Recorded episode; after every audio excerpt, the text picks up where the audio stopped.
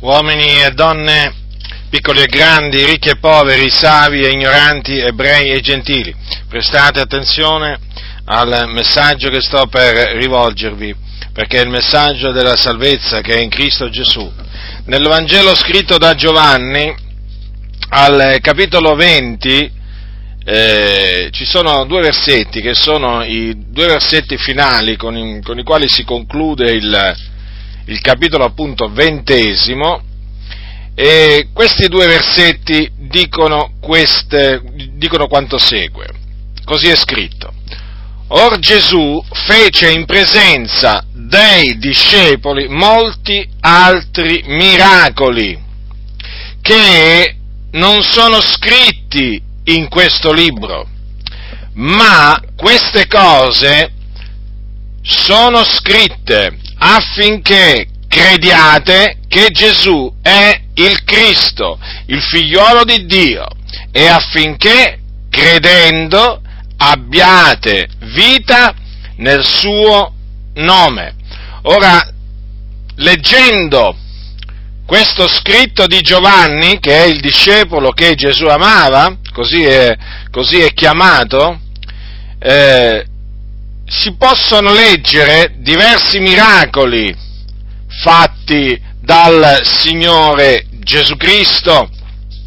Per esempio, il Signore sfamò una moltitudine di migliaia di persone con alcuni pochi pani e pochi pesci e questo è, un, è uno di quei miracoli trascritti in questo, in questo Vangelo.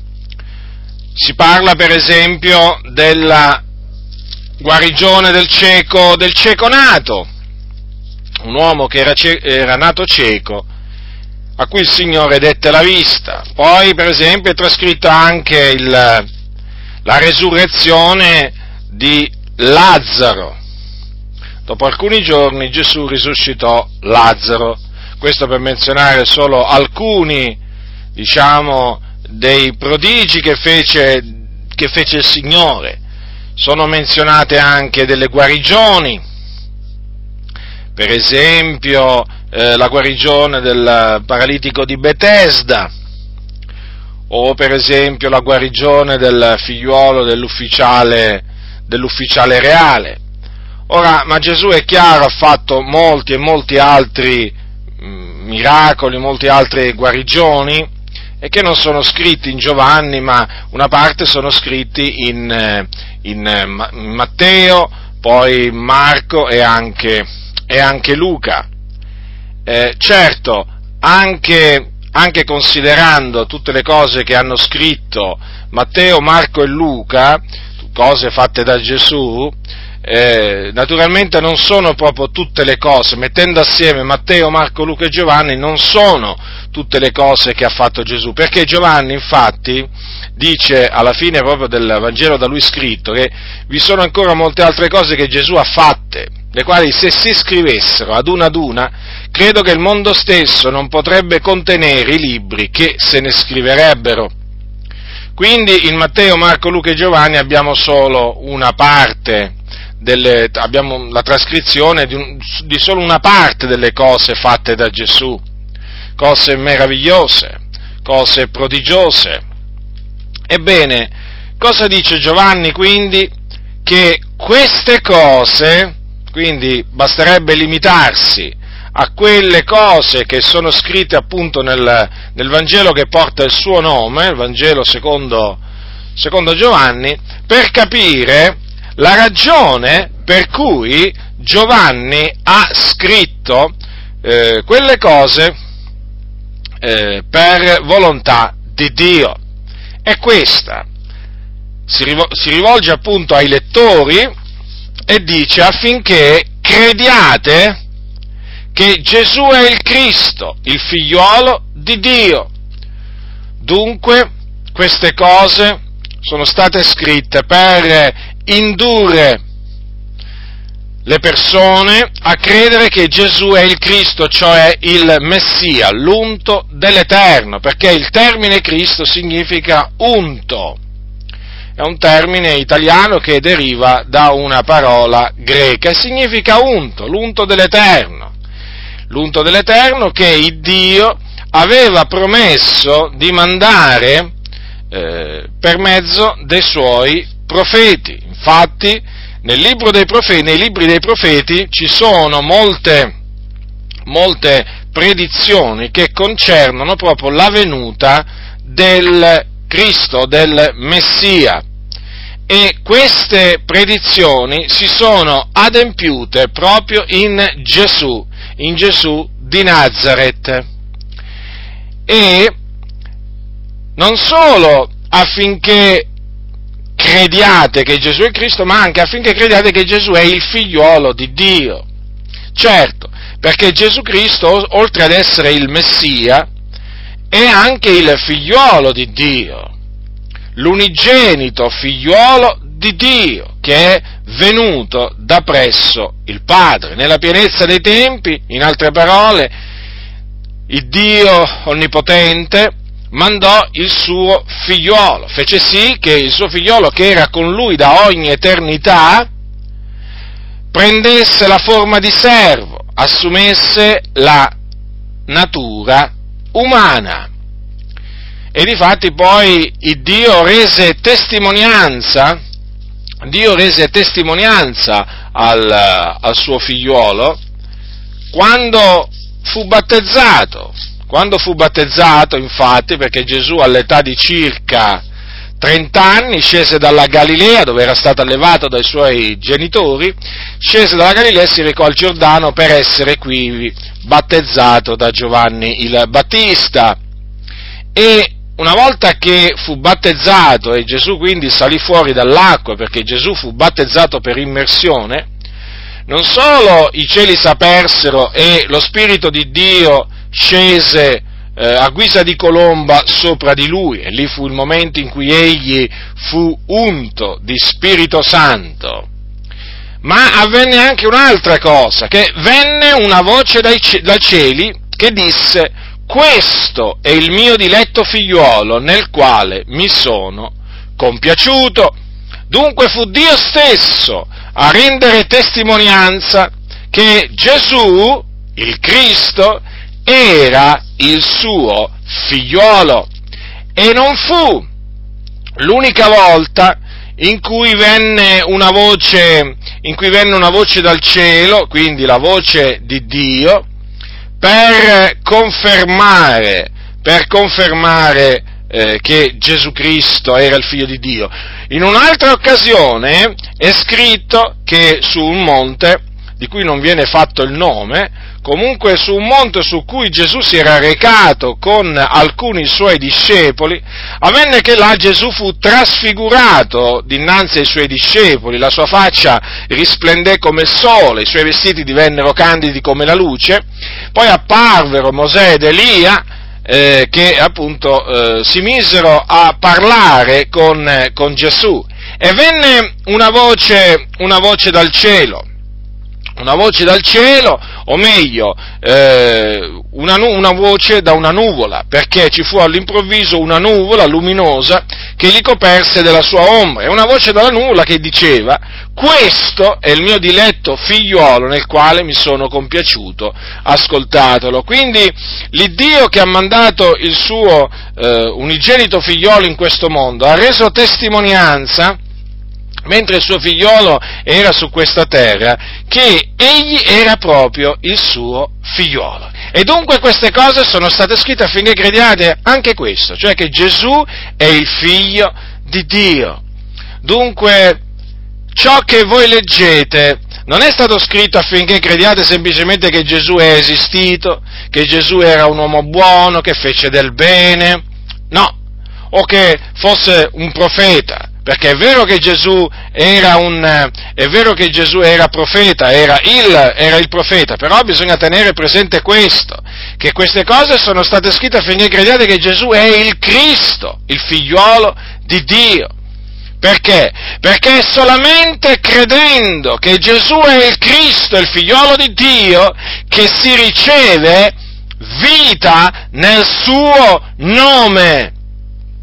Dunque, non è sufficiente credere che Gesù è esistito, che diciamo era buono, che ha fatto dei, ha fatto dei miracoli, ha fatto delle guarigioni, ha, diciamo, rivolto degli insegnamenti buoni alle persone. No, Bisogna credere per avere vita nel suo nome che Gesù è l'unto dell'Eterno, il figliolo di Dio.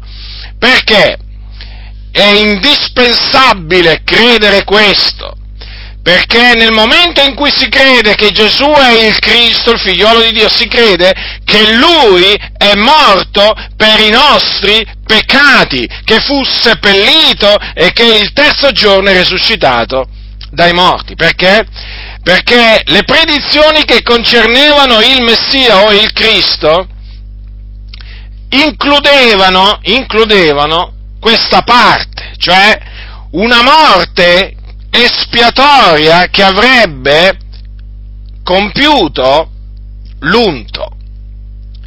E non solo, anche la sua resurrezione, la sua resurrezione corporale. E questi due eventi si verificarono, si adempirono in Gesù.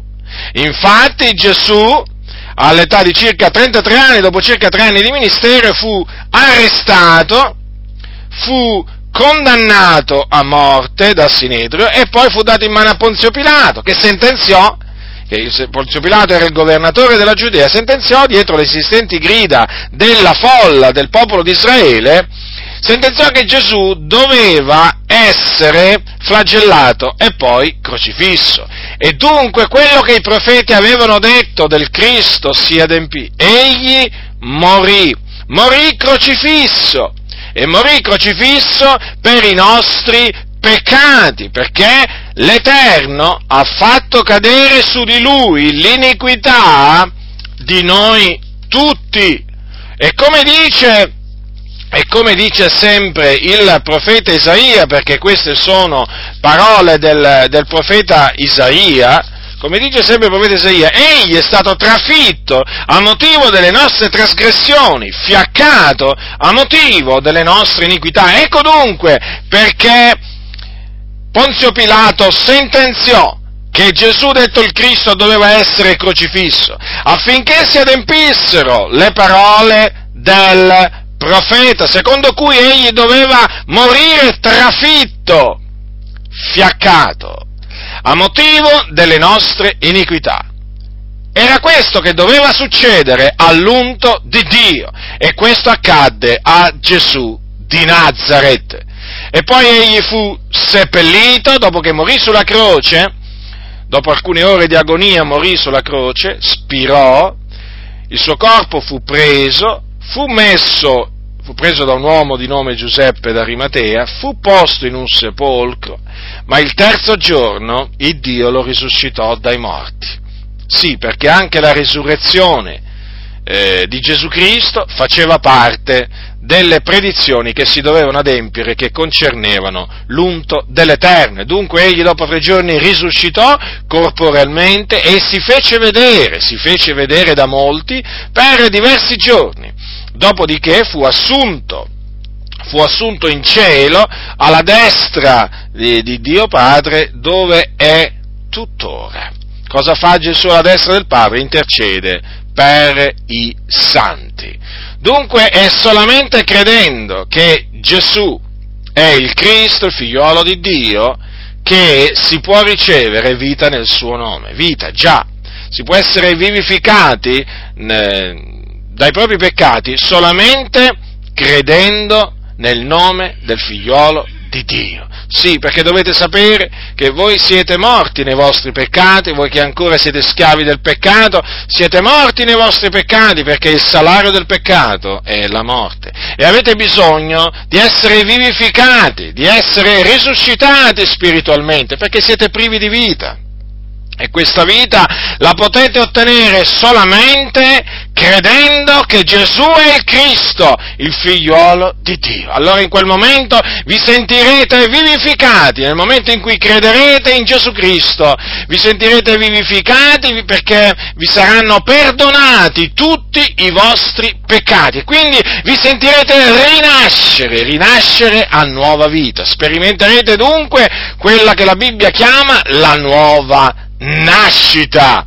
E quando sperimenterete la nuova nascita, otterrete pure la vita eterna, la vita che non finisce mai, e già, perché anche la vita eterna è eh, diciamo, tra le cose che si ricevono quando si crede nel Signore Gesù Cristo, o meglio quando si crede che Gesù è il Cristo, il figliolo di Dio, si riceve non solo il perdono dei propri peccati, ma anche la vita eterna e quindi la certezza, la certezza che quando uno poi si dipartirà da questo corpo, sarà preso in gloria dal Signore. Quindi si dipartirà dal corpo e con la sua anima andrà in cielo, nella gloria, nei luoghi, nei luoghi altissimi, in paradiso. E tutto questo naturalmente per la grazia di Dio, perché è per fede, è per fede, infatti vedete cosa c'è scritto? Affinché credendo abbiate vita nel suo nome, non affinché operando, ma affinché credendo, perché si viene perdonati soltanto mediante la fede in Gesù Cristo, si ottiene la vita eterna soltanto mediante la fede nel Signore Gesù Cristo, perché? Perché tutto ciò è per grazia, tutto ciò è per grazia, viene dato da Dio gratuitamente, Lui così ha stabilito di donare tutto ciò gratuitamente affinché nessuno si glori nel suo cospetto. Quindi ascoltatemi voi che ancora siete schiavi del peccato e siete morti nei vostri peccati, nelle vostre trasgressioni sappiate che c'è una sola maniera, c'è una sola maniera per essere vivificati, cioè per essere perdonati, risuscitati spiritualmente. E questa appunto è la fede nel Signore Gesù Cristo. Solamente credendo che Gesù è il Cristo, il figliolo di Dio, che nella pienezza dei tempi è morto per i nostri peccati e risuscitato per la nostra giustificazione solamente in questa maniera potete essere vivificati e ottenere la vita eterna.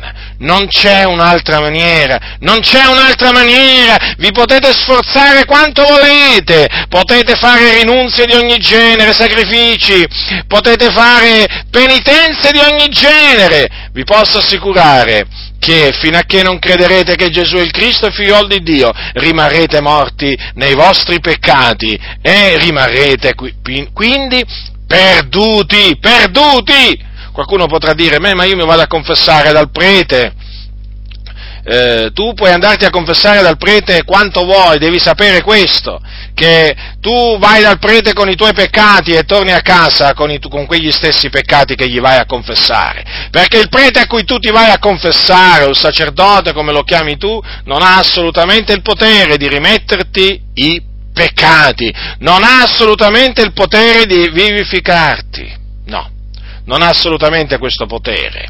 Questo potere del prete diciamo che è stato un potere che si sono inventati i cosiddetti padri della Chiesa. Quindi hanno finito con l'attribuire al prete o sacerdote della Chiesa Cattolica Romana un potere, un potere che lui assolutamente non ha, perché questo potere ce l'ha il Signore, Dio, e non lo ha delegato a nessun uomo sulla faccia della terra. Quindi quello che dovete fare non è andarvi a confessare dal prete, ma dovete andare a confessarvi dal Signore il Dio. Piegate le vostre ginocchia davanti al Signore, umiliatevi, riconoscete di essere dei miserabili peccatori, meritevoli della condanna eterna e prostrati davanti al Signore, credete, dopo esservi ravveduti dei vostri peccati naturalmente, credete con tutto il vostro cuore che Gesù Cristo, il Figlio di Dio, è morto sulla croce per i nostri peccati, è risorto per la nostra giustificazione, credete questo, credetelo fermamente e nel momento in cui crederete questo vi sentirete purificati da tutti i vostri peccati, vi sentirete veramente lavati da tutti i vostri peccati, proprio vi, sare, vi sentirete puliti, vi sentirete come mai vi siete sentiti. E allora vi ricorderete di tutte le confessioni che facevate al prete e farete una differenza. E allora vi ricorderete di quello che vi ho detto. Cioè vi ricorderete che praticamente sporchi andavate dal prete e sporchi ritornavate a casa dopo aver fatto la confessione, prete, la confessione al prete e dopo aver ricevuto assoluzione. Invece, una volta che voi vi confessate al Signore, confessate i vostri peccati al Signore, credendo nel suo figliolo Gesù Cristo, vi sentirete finalmente purificati, veramente purificati, perché il sangue sangue di Gesù Cristo vi purificherà da ogni vostro, eh, da ogni vostro peccato e non sarete più sotto la condanna divina non sarete più sotto la condanna divina, perché veramente il Signore farà di voi dei suoi, dei suoi figlioli. Quindi avete ascoltato quello che siete, avete ascoltato quello che dovete fare per essere vivificati e naturalmente per andare in cielo col Signore. Quindi per andare all'inferno dovete sapere che basta che rimanete come siete. È sufficiente che voi rimanete come siete per andare all'inferno. Ma tu dirai, ma io sono una brava persona, sono un padre di famiglia, lavoro dalla mattina alla sera, ho una famiglia. Non importa niente, tu hai peccato, davanti a Dio sei sotto la condanna divina. Non importa, non importa se sei un padre di famiglia, non importa se non hai svaligiato una, una banca, non importa se non hai ucciso nessuno, davanti a Dio sei un peccatore meritevole della condanna eterna. Quindi ti devi ravvedere e credere nel Signore Gesù Cristo. Non illuderti, non pensare che sei così buono che alla fine il Signore ti salverà. No, tu non sei buono, sei malvagio davanti, davanti al Signore. Quindi ti devi ravvedere, devi riconoscere di essere un peccatore, non innalzarti davanti al Signore, non innalzarti, abbassati, abbassati, umiliati, allora sarai innalzato, ma se continui, se continui ad avere fiducia nella tua propria giustizia, se, che è un panno sporco peraltro davanti al Signore, se continui veramente a ostinarti e a dire ma no, ma io alla fin fine in cielo ci posso andare per mezzo delle mie opere buone, con i miei sforzi, sappi, sappi che andrai all'inferno, rimarrai perduto per l'eternità, andrai all'inferno quando morirai. Si apriranno veramente le porte dell'Ades per te. E una volta entrato per quelle porte sai dove sarai? Sarai in mezzo a un fuoco, sarai nel tormento e sarai a piangere, a stridere i denti, e sarà troppo tardi, non ci sarà più possibilità di salvezza per te, non potrai più umiliarti nel cospetto di Dio e riconoscere i tuoi peccati. E credere nel Signore Gesù Cristo, no, sarà troppo tardi, sarà troppo tardi, per cui oggi, oggi è il giorno della salvezza, questo, questo è il tempo accettevole, fai quello che il Signore ti comanda quindi, ravvediti, ravvediti dei tuoi peccati e credi con tutto il cuore che Gesù è il Cristo, il figliuolo di Dio, e credendo nel suo nome avrai veramente perdono dei peccati e la vita eterna.